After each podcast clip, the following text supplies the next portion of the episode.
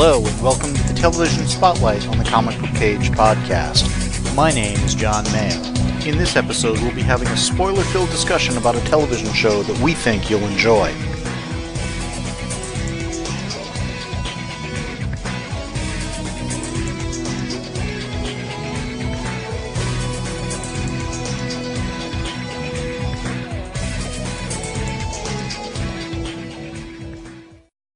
Episode, I'm joined by my sister, and we're going to have a spoiler filled discussion on the first season of She Hulk Attorney at Law, which is a Disney Plus show that ran for nine episodes. These were half hour episodes. It was kind of sitcom kind of kind of legal drama y, and only vaguely. There, there was only one or two episodes where I felt they really did the legal drama type stuff. Yeah. Uh, I enjoyed that episode.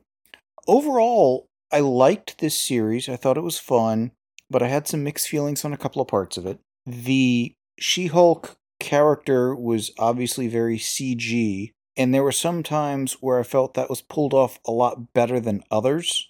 Certainly, the first episode, they did a good job with it. most of the CG worked for me, but her hands were awkward to me. There were a couple of times where it it was at this weird spot of the uncanny valley where there's some where it's like, ooh, yeah, that just isn't working. hmm And this was right on the edge of it working. Because there were a couple of places, like at one point when she was kind of backing out of the tailor's place or whatever. Again, the hands didn't always work. And some of it was not only just the visual, where it's like, as good as they've composited it in, it's still just off. But the audio Yeah. was what got me at times Mm. because it it was something I, I felt this way a lot in the scenes at her office where the other person is talking in the room. She Hulk is dubbed. Yeah, I can see that. There was actually one scene where she wasn't She Hulk, but she was Jen Walters that uh, to me felt very wait, is she really there or did we have to green screen the background for some reason? Mm, And I think it was one at the uh, barn at Emil Blonsky's. interesting. because it was one where I was like, why does the background not feel quite right? And I don't know if it was one of those ones where sometimes they go so sharp focus on the actor that they blur the background Ah, more than you expect it to be. yeah, yeah. If they've got a, a depth of field kind of effect going. Yeah, it may have just been that. But for the most part, and I think part of it with, with the CG, part of what made it work so well for me was they're having a good onset reference.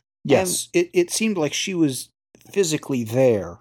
Yeah, so when we found that they had one actress who Yeah. was the onset reference for all the scenes, because I was like, they really nailed the eye contact. Well, and it was seeming like from the IMDb trivia pages that in some shots that's what they used and just digitally put the She-Hulk face on it.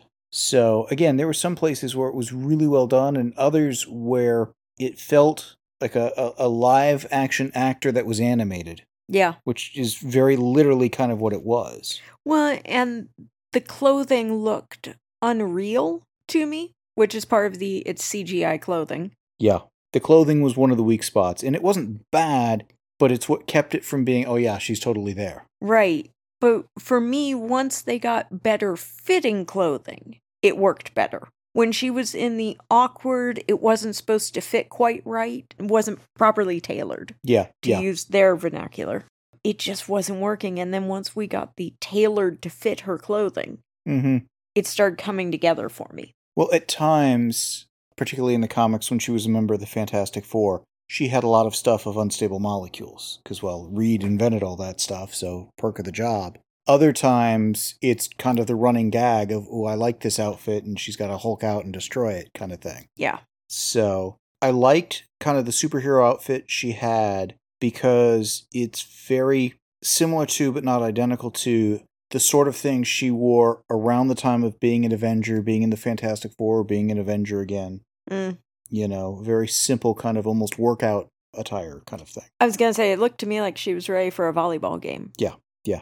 And not in a inappropriate sexist way, if you know what I mean. It looked highly practical and functional for that kind of character. Yet again, it wasn't overly sexualized or uh, screaming, I'm a superhero. Yeah, it, it looked comfortable and like something someone would actually wear. It looked practical. Yeah. Yeah. So I thought they did a good job with that. And they had quite a few other costumes in this show. We got a new one for Daredevil because he shows Mhm. up late in the game. And I thought his appearance in the show was, was a lot of fun.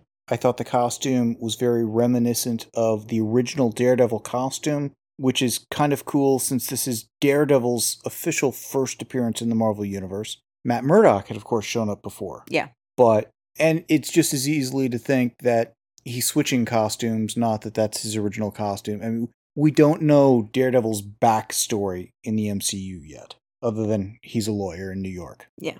So I'm I'm curious where that character goes from here. But we also got Leapfrog, El Aguilera or whatever, Manbull, Porcupine, and one of the vampire types or whatever from uh, in the Mm, uh, Abomination support group. hmm And then we had the Oh, four guys. The with- Wrecking Crew. We had the Yeah. Wrecker, Thunderball, and the two other guys that I can never remember. I think it's Pile Driver and and the other one that I can never remember. they um, always show up together, and it's the Wrecking Crew. So who needs individual names? And only the Wrecker and Thunderball were even mentioned in uh, in the end credits. mm. So the other guys didn't speak, therefore they have no names. We had uh, Tatiana, the slightly powered influencer. A Titania. Titania, sorry. Tatiana was the actress who. Yeah, sorry. Yeah, yeah. We get Hulk in a few episodes. We get Wong in a few episodes. What other kind of guest stars did they have? You mentioned Abomination because he had the support group. Abomination, yeah. First time he's been seen since the Incredible Hulk movie, which was a Universal film, but took came out like a month after Iron Man. Mm. So technically the second MCU film, I guess. In my mind, with the Hulk, it's always a little unclear because while in that film they recap his origin, it doesn't contradict what was in the Ang Lee Hulk film. So uh, if you wanted to, I think you could grandfather that into the whole thing. But I don't think that tends to be done. Overall, like I said, I really enjoyed this. A couple other familiar faces. One of Jen's coworkers at the law firm was an actor who'd been in Arrow hmm as Vigilante, and I think he did a better job here, frankly, than there. He had a better character here. Yeah, That's a lot of it. I liked Jen's dad. Yeah. but Mark Linn-Baker from Perfect Strangers was brilliant in that show. It's nice to see him doing some stuff these days. He's been doing quite a bit in the meanwhile, I'm sure, but not much that I've watched. And he was well used, sparingly, you know, not one of those where we see it all the time, but it was it was fun. But even the characters that were sparingly used were given some good material. Yeah, overall, I would say the writing was very good with a few caveats. The breaking of the fourth wall, which I feel they almost had to do because that's very much part and parcel of the character in the comics. Okay. It didn't start that way, but there have been a couple of runs where everything from the cover of, you know, buy this or I'll destroy your X Men number one kind of a thing. And then in the comics, breaking the fourth wall repeatedly. I think, trying to remember if it was John Byrne who brought that in or who, but a number of others have run with it. So the current She Hulk series doesn't seem to be doing the breaking of the fourth wall, but that's almost atypical for the character. But it's not a technique I particularly like and it threw me a little in the first episode when she does that kind of breaking of the fourth wall and the hulk in the background is like hearing her do that Yeah. And typically the way you do it is everyone else is oblivious to it. And there were a few times not only did she break the fourth wall to kind of do a wink wink nudge nudge kind of a thing to the camera or a snide comment or whatever but a few times she's directly addressing us the audience. Hmm but where I felt they got excessively meta was in the final episode when they bring in Kevin. And she basically isn't happy with where the storyline is going, wonders how the audience is doing, and it's like we're at the Netflix screen or the Disney Plus screen, you know, the, the menu screen, Yeah. looking for another show to watch. She breaks out of her little square of it, goes into whatever the, the making of the show's show is, I've forgotten already. Avengers Assembled or whatever it is and then uses that to go talk to the writing crew. It's like, oh, we do what Kevin says, kind of a thing. And she goes to see Kevin. And at this point, we're totally shattering the fourth wall. We're taking time out from the episode to have a studio tour. A studio tour, a riff on here are all the complaints we think the audience is going to have, so let's just acknowledge it and move on. We then meet Kevin, which is, we're expecting Kevin Feige. We get K E V I N, and I forget what it stood for. And it's a GLaDOS AI from Portal. I mean, the presentation of it, it was, was almost verbatim to the fact that I was expecting there to be an acknowledgement of that in the end credits. And it was a little fun, a little interesting. Certain parts of it were humorous and stuff, but it it literally edited the ending we were seeing and it's like, oh well, let's take this out, okay, and this goes out, this goes out, that kind of a thing. Mm-hmm. And there were a couple of things that were subplots all the way through that they're agreeing at that point to just chuck. Yeah. And I'm like, so why? I was entertained by it, but I was disappointed by it.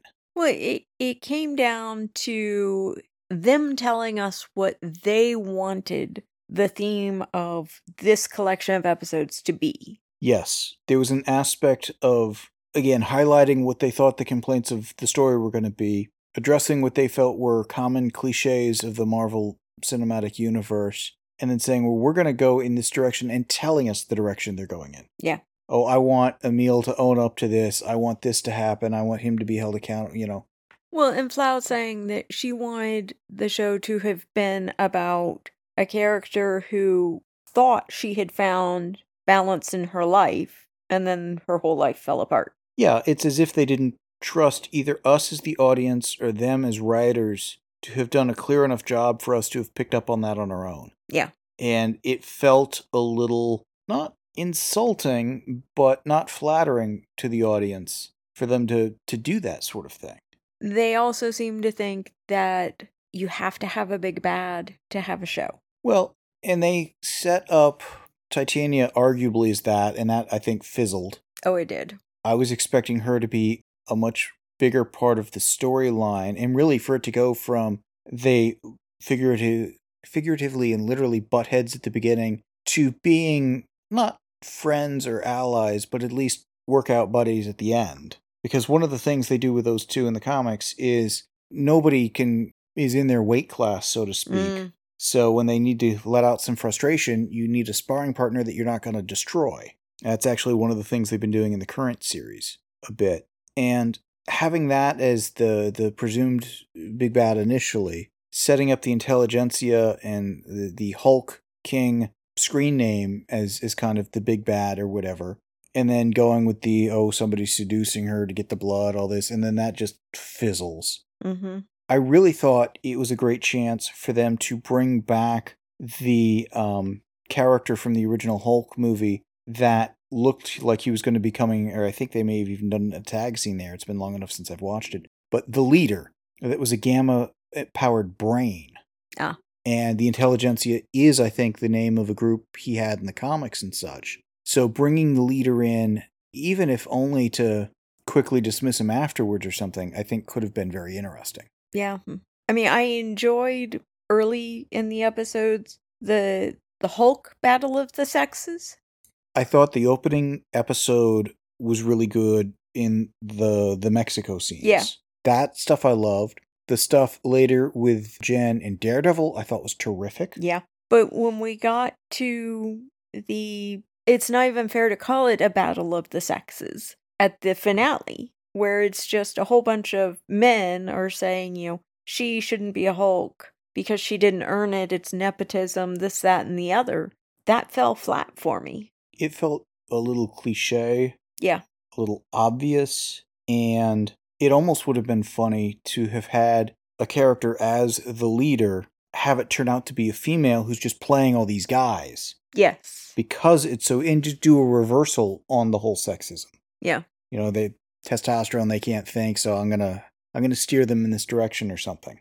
But I felt they so undercut their their finale uh, episode. If the female leader had been one of the other female le- lawyers up for Lawyer of the Year and felt that Jen only got Lawyer of the Year because she's She Hulk. If we had seen somebody at the gala who was visibly disappointed they didn't get it, Yes. and just I knew she was going to get it, Yeah. then that would have set the scene for that. Yes, that would have been very easy to do. Yeah. I mean, they seemed to be trying to do a lot of female empowerment.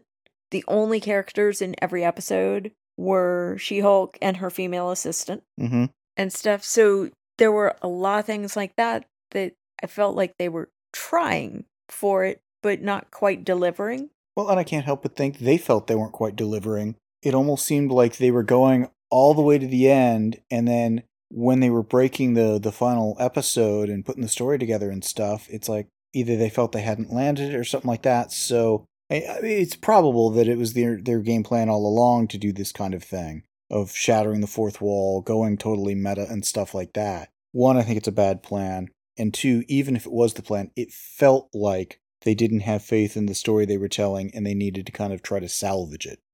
Yeah. So I enjoyed a lot of the show. There were aspects of it that were a little tiresome, uh, breaking the fourth wall. And as entertaining as the finale episode was, I, I don't have much, if any, respect for it. Again, the heavy handed riff on Portal's AI for, for Kevin and stuff, or K E V I N, as he called himself, lacked any originality whatsoever. Yeah. I mean, I I liked the female lawyer Mallory. She's from the comics and stuff, looks different in the comics and stuff, but you know, whatever.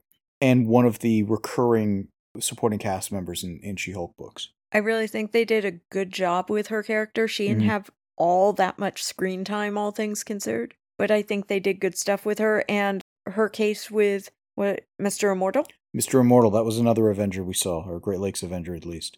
No costume, but yeah, we saw him. I thought that was well done. I think the actress who played Mallory did a good job, but looked just enough like the Olivia Pope character from Scandal Oh, I can see that. that it felt like a, a riff on that. And given the character didn't look like that in the comics, kind of thing. The Mr. Immortal thing, the other problem with that is both the lawyer and the paralegal were so flat out rude to him that that seems like it breaks legal protocol, if not legal boundaries. And they seem to be working almost against him. Yeah, that was kind of funny to me. That seems like a conflict of interest and breach of stuff. So, from a, a legal drama perspective, this show had had many, many questionable things. I shocked the Selman up to the comedy aspect. They were going for the comedy; they were not going for the legal accuracy. Yes. That much is certain. Yeah. I mean, I mentioned Pug earlier. Mm-hmm. He didn't have all that many scenes, but they're again well used. The other lawyer, Bukowski, I guess, from the DA's office. I didn't love hating him, but I did hate him. Well, and him getting taken advantage of by a shapeshifter, That was hilarious. that was kind of funny. and I mean, Jen's testimony in that case Mm-hmm. was priceless. Yeah. Well, and the shapeshifter then impersonating the judge, hmm a couple of things like that. It's like I see a shapeshifter trying to. It was I definitely see shapeshifter doing it. It felt like a poor man's Loki. Yes. I did love Mallory representing Jen in the She Hulk trademark case. Mm-hmm. It just feels weird that the same lawyer would be doing a trademark case, a divorce case. Oh, yeah. you know. and I'm I'm not But yeah, disagreeing yeah. with any of that. I'm just saying that there were there were some really good moments, Mhm. which I think is part of why the finale disappointed me so much. And I'm trying to figure out how I could have liked the finale more because as much as I like our idea of a female If- manipulating the men, Mhm. okay, if if they had done that, which I do think would have been much more interesting than Todd, I actually would still do the part I didn't actually care for, since you say it's part She Hulk with the breaking of the fourth wall. Mhm. I would still do that. I would still go to the writer's room and I would still go to KEVIN. But the closing argument I would bring at that point would be Jen Walters slash She Hulk saying, Enough with women tearing down women. I almost would have ditched the whole shattering of the fourth wall thing and going to Kevin and such. I would have had her basically do a hey, timeout, break the fourth wall that way. I need a second to think this through. Mm, and basically have her do a lawyery breakdown, uh, uh, opening, closing arguments type stuff to us, the audience. Of this is what I think's happening. This is where I think it needs to go. This is what should happen, and stuff like that. as she's kind of collecting herself. Could she do a timeout and all of that almost in the form of like a moot court? Yeah, that's what I'm saying. Is basically everything's frozen in the background and she's addressing us like we're in the jury box. But I guess what I'm saying is, in terms of a moot court, if we're in the jury box, could she get on a imaginary witness stand and bring up various characters? Oh yeah, whole, whole nine yards. They could Yeah. have played that as she's embracing the legal drama and and presenting her case. yeah. She's basically using that to collect her thoughts. She now has a game plan, time back in, and things start resolving very quickly. You know, this is going to happen. This, you know. Mm-hmm. Yeah. So I, And that breaking of the fourth wall would have worked better for me than the very meta studio tour. Yeah, the studio tour. It went on a bit too much, and again, it was not very. Again, it wasn't that original or whatever. And again, I'm sure there have been things very similar to this of She-Hulk accosting John Byrne in the pages of the comic he's doing. Mm-hmm. So I see where they've got the the source material for this, but I don't know that that was the right decision to do here. I mean, I get they're going to have different takes on all of these shows and movies and such, but I think breaking of the fourth wall is a, an exceedingly dangerous thing to do in a narrative because it's really pointing out this is a narrative. Bill Cosby used to do it well. He's one of the few entertainers that he did it very rarely on both his Cosby shows, but just enough that I remember he would just turn to the camera. And it wasn't, it was rarely spoken, but it was turned to the camera with these looks.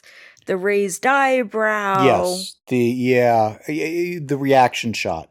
Yeah. And that's okay because that edges on the fourth wall, leans up against it heavily, but doesn't really break it. Another show that did the the fourth wall thing often that I thought worked was Saved by the Bell. Mm. And I would have loved to have seen Mark Paul Gosselaar just do a quick guest spot as an opposing lawyer. And it's clear he's doing his own breaking of the fourth wall to his audience, that would have been priceless. Yeah. you know? So there there are ways you can make it work, but it's it's a really risky way to go. And when it was clear that Jen, while talking to Kevin, seemed to have encyclopedic knowledge of the MCU, Mm-hmm.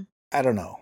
Encyclopedic knowledge of the MCU, but didn't know who Daredevil was in story. In story, yes, I couldn't tell. I took that as literally she didn't know. There's the possibility she was just, yeah, you're not that big of a deal guy. New York minor hero. It's Mhm. not like he was at the Battle of, of New York and stuff like that, anyways. So I was gonna say she had to introduce him to Hulk. Yeah. Well, and when Hulk comes back there at the end, I thought the storyline they set up for him happening off panel and stuff, it's like, are we ever going to see any of that? Don't know. To have it resolve of, hey, I'm back and let me introduce. Mm-hmm. And the, the, the person being introduced is on camera for what, five seconds? Yep, no speaking lines. No speaking lines. That was also something that had been spoiled for me earlier in the day on a news feed. Oh, I managed to avoid that spoiler. And this episode, Just we're barely. watching this episode, what, the day after it came out? Uh huh. So I was I was disappointed with that, but I kind of figured that's where they were going, given what had happened in Thor Ragnarok and the early episode or two here. But they have some explaining to do for that to have any relevance, make sense, etc. And that's another thing where I thought the finale fell flat. They wanted to to get the credit for introducing this character without really introducing the character. Well, it's funny because at the end of the finale, I was trying to figure out how much did we change the status quo versus how much did we try not to change the status quo. And just between the end scene and the post credit scene, we changed that again. Well, I took the end credit scene, which was a little spoiled because they do the the main cast credits, the end credit scene, and then the full end credits. And there was a reveal in that interim credits that it's like, wait, we didn't see. This. Oh, this character's coming up in the end credit scene, isn't he? Mm-hmm. You know, which I thought undercut it. But that almost seemed like a reversal to what we would have presumed the status quo was for those characters prior to the show. Abomination and Wong Mm-hmm. Just to, to spell it out Mhm. and stuff, had been seen in Shang-Chi as a, a wrestling team kind of a thing. So you're saying most people would have assumed Abomination didn't go back to jail. Yep. Okay, that's fair. In other words, they said, no, he's back and we'll get him out afterwards just to put it back to where if you hadn't seen this and only watched the movies, you wouldn't feel like you missed anything, even though maybe you did. Okay, that's fair. Again, I enjoyed it. I thought it was good. I think it could have been better. Mm-hmm. Uh, everything from the writing could have been a little tighter. The finale absolutely could have been better. And I think the end of the previous episode to it, where the finale has snuck up on her, Yeah, made it feel like it snuck up on the writers too, yeah. which also undercut the finale. So I think again, the writing, the dialogue, the humor, a lot of that was good, but the plotting and the the res- resolution of the whole arc ha- has to have been better than it was. It, it needed to be. but I like the casting. Casting was good. The characterizations, by and large, was really good. The effects, generally speaking, were really good. Again, She Hulk didn't always come out flawlessly from a technical perspective, but I don't know of any other, and I'm going to use air quotes around television show here because it's a streaming show. You could argue different budget, different rules, whatever, but a main character that's CGI having been done on, on television or streaming before. Yeah. So I think that in and of itself is impressive, if perhaps maybe a year or two premature. I really think Tatiana Maslany was a good choice for She Hulk and Jen Walters. I really Yeah. think so.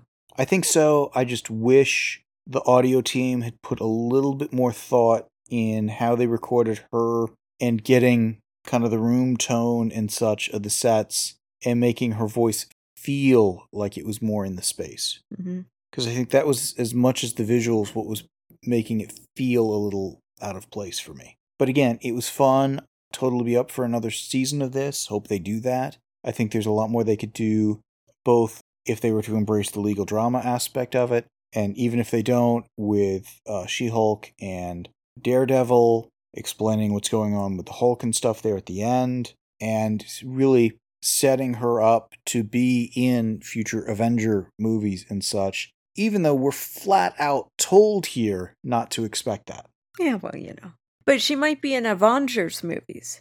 Actually, that would have been a hilarious end credit scene of get through some of the credits, She Hulk will return in, and then show the Avengers logo, Yes, yes. and then get a huh, wait, and cut to her and some very cheesy cut rate, you know, not Avenger Avengers, Yes. And her turning, yelling Kevin, and marching off or something.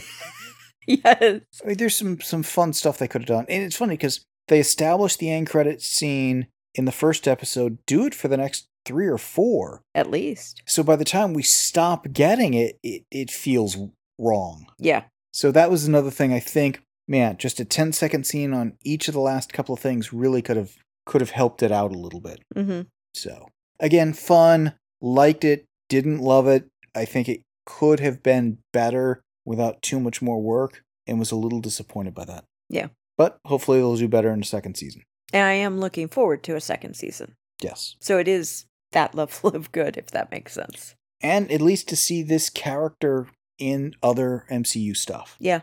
Anything else? I think that does it. Cool. The show notes and forum for this podcast can be found at www.comicbookpage.com under the podcast and forum sections of the website. Please email us at theguys at comicbookpage.com and let us know what you think of what was discussed in this episode. Thanks for listening.